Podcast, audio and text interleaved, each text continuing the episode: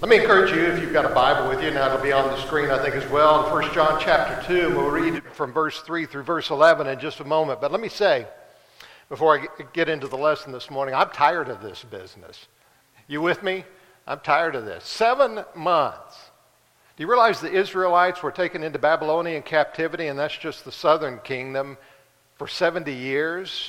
And they put up with that? Some of you been, were around for a great portion of the previous century. Some of you, I think, were around for at least the whole century. I won't call you by name. But we fought two major world wars during that time. And during those world wars, especially the second one, people did without a lot of things during those years of that war, suffered some real hardships, some difficulties in order to, for us to be able to fight those wars. There have been other conflicts and other wars that took place during that time, perhaps not as devastating in terms of economic depravity or separation of people, maybe not the numbers of losses that we had during the First and Second, especially the Second World War. I wasn't around for either of those world wars. I just want to get that out in front. But I recognize what was done during those times. These are times that test our mettle. They test our faith. Not that God is bringing some, some sort of heartache to us in that way, but they are times that kind of test us. And it is difficult for us at times to stand up and be what we are supposed to be. But every day we are confronted with opportunities to be the people of God. And whether it's attending a worship service or greeting somebody or offering a note of encouragement or making a telephone call or whatever it might be, we recognize the, where the opportunity is ours, where we can, we can acceptably do so to be the people of God. Let our mettle be tested, but let us prove true to His Word, and let us prove true to our other assets of life and our country and our, our state and our times, even our, our present place in this. I think, that's, I think that's proper and right. But this morning I want us to think about this passage because the question is do you love Jesus? Do you love him? Now, I want us to read this scripture, and then I want you to put it in the back of your mind because we're going to come back to it in just a few moments. Because we're going to, we're going to jump from this one to John chapter 21. Not going to read it, but you'll see what I mean in just a moment. Let's read this passage together. 1 John chapter 2, beginning in verse 3. By this, now by this, we know that we know him if we keep his commandments. He who says, I know him, and does not keep his commandments is a liar, and the truth is not in him. But whoever keeps his word, truly the love of God is perfected in him. By this we know that we are in him. He says, He who abides in him ought himself also to walk just as he walked. Brethren, I write no new commandment to you, but an old commandment which you have had from the beginning. The old commandment is, the word of God which you heard from the beginning. Again, a new commandment I write to you, which thing is true in him and in you, because the darkness is passing away and the true light is already shining. He who says he is in the light and hates his brother is in darkness until now. He who loves his brother abides in the light, and there is no cause for stumbling in him. But he who hates his brother, is in darkness and walks in darkness and does not know where he is going because the darkness has blinded his eyes. Now, as I said, I want you to keep that in the back of your mind. We're going to come back to it in just a little bit. But in John chapter 21, in the Gospel of John, in the 21st chapter, there is a story there. It's a story after the death and the resurrection of Jesus where Peter and a handful of other disciples decide they're going to go fishing. It's instigated, perhaps by Peter there, and then others say, let's go, and they take off and they go fishing. Maybe they felt at loose ends. Maybe they just needed to make some money. Maybe they just wanted to go fishing. I don't know exactly what they had in mind. The reasoning is really almost unimportant, but they went out and they went to fish, and through the night, which was common for them, and letting down their nets and pulling in, they didn't make any great catch. As it got on towards morning, a voice called to them from the shore and said, Well, children, have you caught anything? They said, No, we have not. Well, let down your net on the other side. And they did, and they caught a lot of fish. And it appears then that John spoke to Peter and says, Hey, you know who that is? That's the Lord. Peter, realizing that John was correct, grabbed his clothing, leapt from the boat, and swam to the shore, leaving the others to bring the fish in. He there met Jesus on the shore, where Jesus had already laid a fire and begun to cook. Once the others came with the fish, Peter and the others brought the fish up there and they cooked breakfast and they had breakfast together with Jesus. We don't know what all was said. We don't know what all was done, but you can imagine being there and being in the presence of Jesus who had been dead and was alive, who had been with them off and on in the recent days. And as they are spending that time together, you know there is a certain kind of awe that is there as they are in the presence of Jesus and the discussions that may have taken place while they were eating together and the things that that were said and, and all must have been amazing in many regards. But as the breakfast settles down, because I think you know the story well as they were there by the seashore and breakfast appears to be over. There they are in the story you may know well. Jesus interrupts what probably would have been a calm, restful moment. You know how it is after you've eaten, you've worked all night, you're there, you've eaten, you're relaxed and taking life easy, and you're thinking, you know, I'm here with Jesus, all is well in the world, things are as they should be. And Jesus breaks the moment. As he looks to Simon Peter, he says, Simon, son of John or Jonah, depending on your translation. Same name. Do you love me?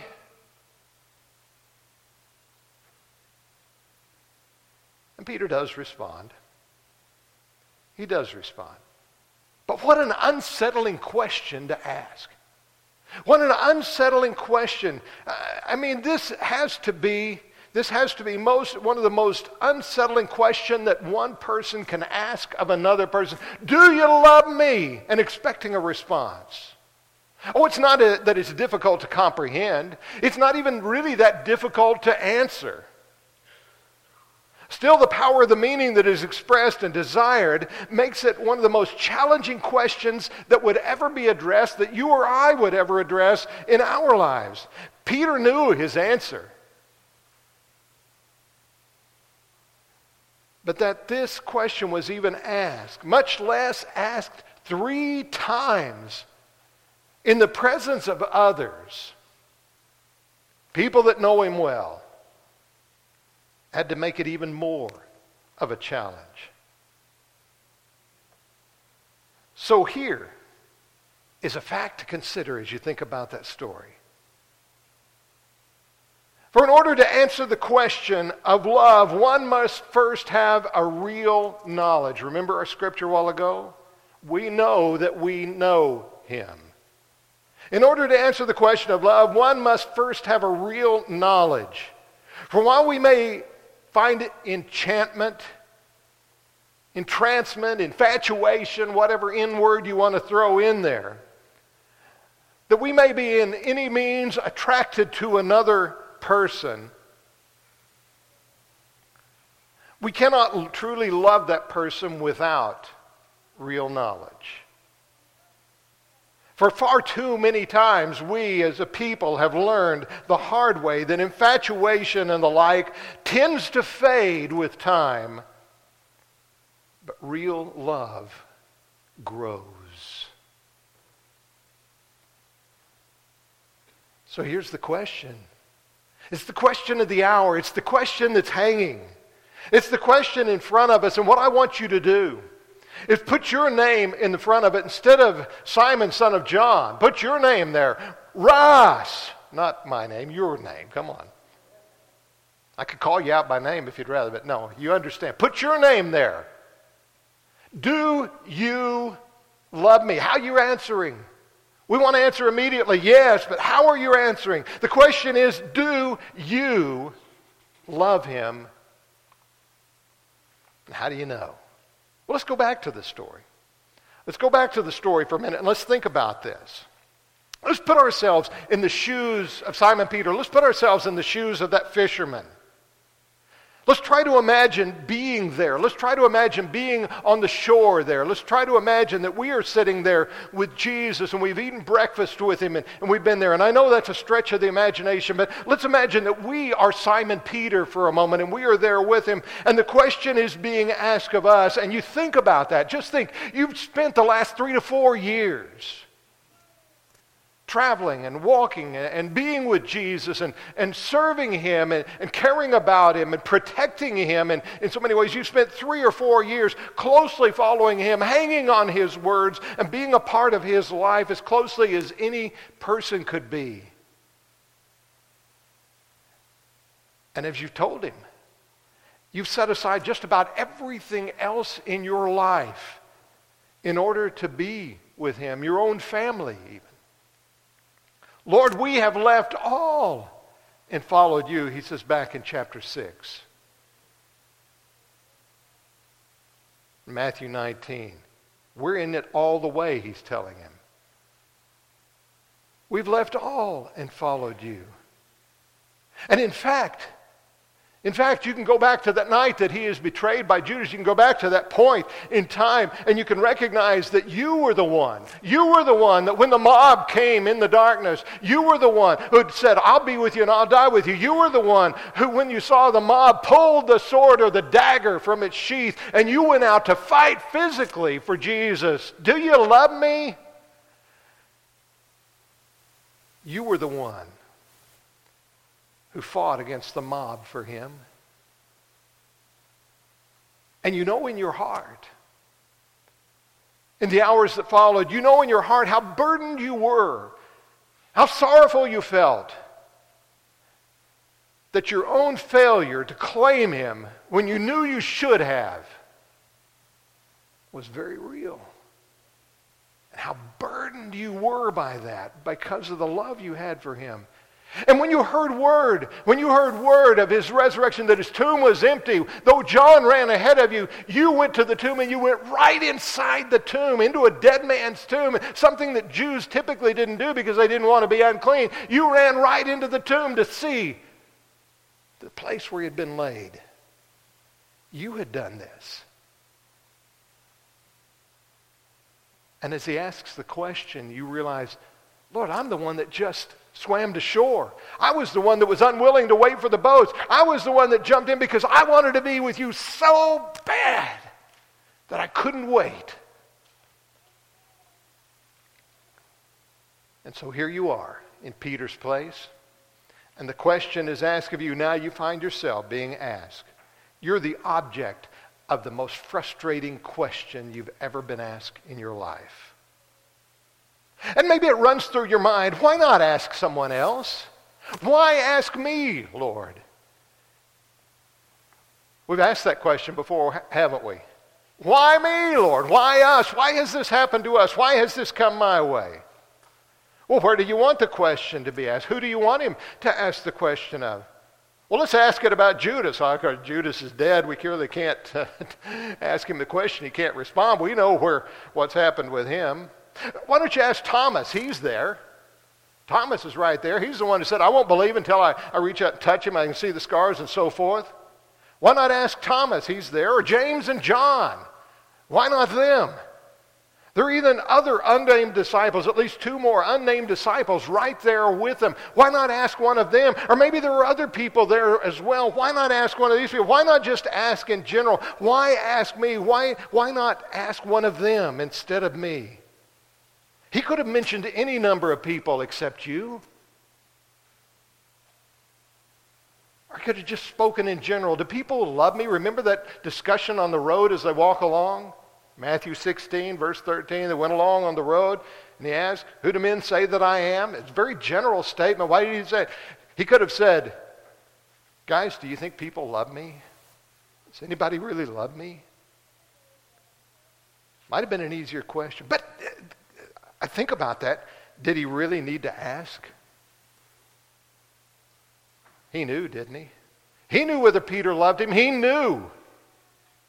Who loved him and who didn't? Why did he ask? Could it be that it was about reassurance? And reassurance is not a bad thing, is it?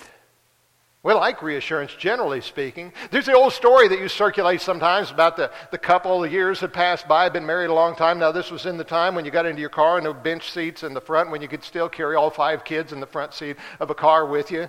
But uh, they're driving along in the car, and the wife is sitting there pondering, looking out the window. She looks over at her husband, who's now getting a little bit of age on him. She looks at her husband and she said, Honey, do you remember the days when we used to sit side by side in the car and you used to put your arm around me as we drove down the, down the road together? And he kind of nodded. And she said, Why don't we do that? And he looked at her and he said, I haven't moved. Think about that. I haven't moved. I know cars are not the same as they used to be, but that whole story's out there. What's it about? What I mean, it's a joke, I understand, but it's about reassurance, isn't it? We like it. We want to be reassured. We like to be reassured. Birthdays, Valentine's Days, anniversaries, all kinds of occasions come up where gifts or cards or, or statements are made to reassure one another of our love for one another. That's what those things are about. Reassurance is not a bad thing. Paul wanted the Christians in Corinth to show the sincerity of their love, to prove their love. 1 2 Corinthians 8, verses 8 and 24. Because you understand that reassurance is not a bad thing, it is for more than the one who's receiving the reassurance. This has got to be about Peter. This was more for Peter than for Jesus. And so I call on you to think about this, if you will, and imagine, imagine how you would have responded if it had been you. The question is yours. How would you have responded? And that takes us back to our other passage that we read in the very beginning. I told you we were going to come back to it. We know him. Sometimes we sing the old song, a lot of times before the Lord's Supper, when my love for Christ grows weak. When for deeper faith I seek, hill of Calvary I go, to thy scenes of fear and woe. But the point is, when my love for Christ grows, well, hopefully it grows stronger over time. But we have to recognize that faith and hope and love, as Paul describes them in 1 Corinthians 13, faith, hope, and love all have times in which they struggle, in which they find points of weakness, in which they struggle to get along. And while we may look at ourselves and we may think, I'll never fail in my love for the Lord. L.O. Sanderson wrote, though my cross may be hard to bear, though my life may be filled with care, though misfortune be mine to share, I'll never forsake my Lord. We'd like to believe that in ourselves, wouldn't we? We'd like to believe that we're never going to lose sight of something like that. We're never going to let something happen. There are things that are absolute in our lives, and they will never, ever fail. Who, who would have thought? Who would have thought a couple of planes crashing into the World Trade Center would have caused those towers to pancake to the ground? Burn, maybe. Damage, maybe. But we watched, didn't we? And we were dumbfounded. We couldn't imagine something like that happening. But that's exactly the way doubt and distraction and distance will challenge us. When time moves on and we're not recognizing ourselves and the Lord in the way we ought to, they're going to challenge us as we strive to maintain And there is that challenge ever before us to keep our eyes fixed, our focus fixed on Jesus. Looking to Jesus, the writer of Hebrews says, looking to Jesus, the author and finisher of our faith. And so in the passage that we read in the very beginning, I believe Jesus gives us, or John gives us, John gives us four things I want us to hold on to quickly. Four things that will help us. Four things that are key actions to answer the question Do you love Him? Do you want to be assured that you love Him? Do you know that you love the Lord? Four things. One, He says, you need to obey His commands, His instructions. Go back to John 14. Verse 15 in that marvelous passage. If you love me, keep my commandments. Or if you love me, many of the translations say, you will. It's a necessary inference, I guess you'd say. If you love me, you're going to keep my command. If you love me, you're going to do what you're supposed to do. If you love me, you'll do this. He spent his time talking about things. A new commandment I give to you. These commandments. Keep the commandments, he told the rich young man. Obey his commandments. You want to know if you know him? His word becomes the guarding, uh, the guiding beacon of your life. Secondly, you want to know whether you love him? Walk as he walked. Back in 1977, in September of 1977, I was in Ohio to get married. Yeah, that's right. 1977, we were driving down, isn't that, I think it's Highway 23 that, that divides Ohio just about down the middle, north and south. If I got the number wrong, I apologize. But it was a day or two before a wedding, and we were in the car, and we had a couple of Paula's friends in the car, and we were, we were driving north, I think t- headed towards Chillicothe from where they lived, and you can check that on the map later. You don't have to look right now. And I looked, and on the other side of the road was a, a man walking along with a large, about 10 or 12 foot cross over his shoulder, had a little wheel at the bottom of it. I don't think Jesus' cross had a wheel on it. Had a cross over his shoulder walking down the side of the highway. I told the people in the car, I've got to check this out. As soon as we could, I turned around and I came up and I got out of the car and I went up and I said, What are you doing? I don't remember my exact words, but that's basically it. He paused, he put down his cross, and he started telling me what he'd done. He'd begun in Pontiac, Michigan, and he was walking, I believe, it was, it was either to Tampa or, or Miami, Florida. He was walking down into Florida, southern Florida, with this cross over his shoulder. He gave me some literature and so forth and, and. And of course, obviously it was to get attention. Obviously it was to get people's notice. Obviously it was to get people like me to stop saying, What are you doing? But you know what? As interesting a thing as that is, that's not what Jesus was talking about. He didn't want us to go and slap some boards together and take off dragging them down the highway, go out to a hill out here somewhere and have ourselves nailed onto it till we die. But to walk as he walked, to walk as he walked, is to be tied to the purpose of serving God. In John 6 and verse 38, Jesus said, I came from heaven. Basically, not to be served, but to do my own will, he said, but to do the will of the one who sent me. Walk as he walked, to do as the Father wants us to do. Remember Matthew 7 21? Not everyone that says, says to me, Lord, Lord, shall enter the kingdom of heaven, but he who you know the rest of it, don't you? Does the will of my Father who is in heaven. Great passage. And that's what John is telling us right here to walk as he walked. Thirdly, here's a tough one love the brethren. Love your brethren. What he's telling us, in order to love God, you've got to be able to love your brethren. To love God is to love the things, the people, and all that are associated with God. To love the church, to love it for what it is, to love it for the people that are there. And sometimes that's just not easy. Sometimes that's not easy. Sometimes that's a little bit having, like having to love your in laws. Just not always easy. What he's, what he's reminding us is, is we have something in common. We have something shared, and it is intended to be a mutual love. Some of the latter words that Peter writes, and he is so succinct about what he writes, but some of the latter words that Peter writes, basically he says, love the brotherhood. Love it. That doesn't just mean feel good about it. Actively love it. Determinedly love it. Participate with it. Love it. Love the brethren.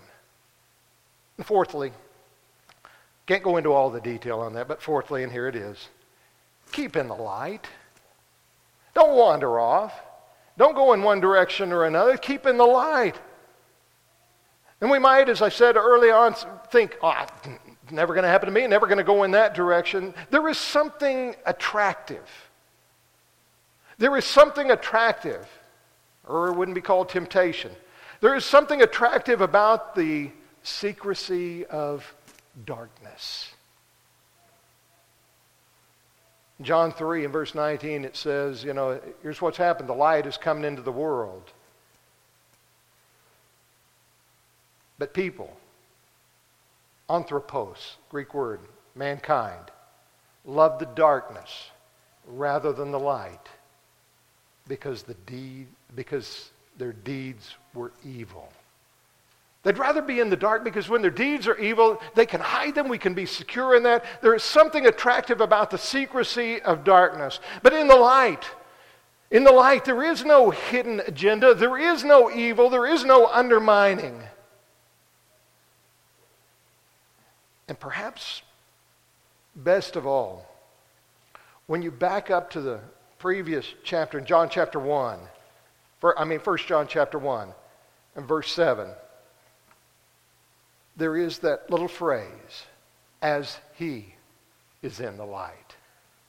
Remember what we said? Walk as he walked, obey his commands, love his brethren. Where he is, is where we want to be. You want to know Jesus? Obey the commands, walk as he walked, love the brethren, and keep in the light. It's pretty straightforward, isn't it? That's a great passage. That's why I wanted to read it up front. Simon, son of John, do you love me? Oh, Lord, you know I love you. You want to know whether you knew, know him and love him? Put these things into practice every day. So if you haven't, Try putting yourself by that morning fire. Listen carefully to the words of Jesus. And when all the breakfast is over and all the things have been said and everything is laid out and everybody's kind of calm, listen to the words of Jesus and let him ask you the question Do you love me? We're going to sing this song of encouragement this morning. Maybe there is someone who does need to respond. The question hangs out before you. It's up to you to consider that question. If you need to respond to the Savior this morning, the opportunity is yours, whatever your need might be, whether to put the Savior on in baptism, to begin your life and walk in Him, or maybe you have some other need you want to make known this morning. We'll gladly share it with you. If it's prayers you need, if it's redirection of life, whatever it might be, let us help you with that need this morning. If you need to come, please do so while we stand, while we sing the song together.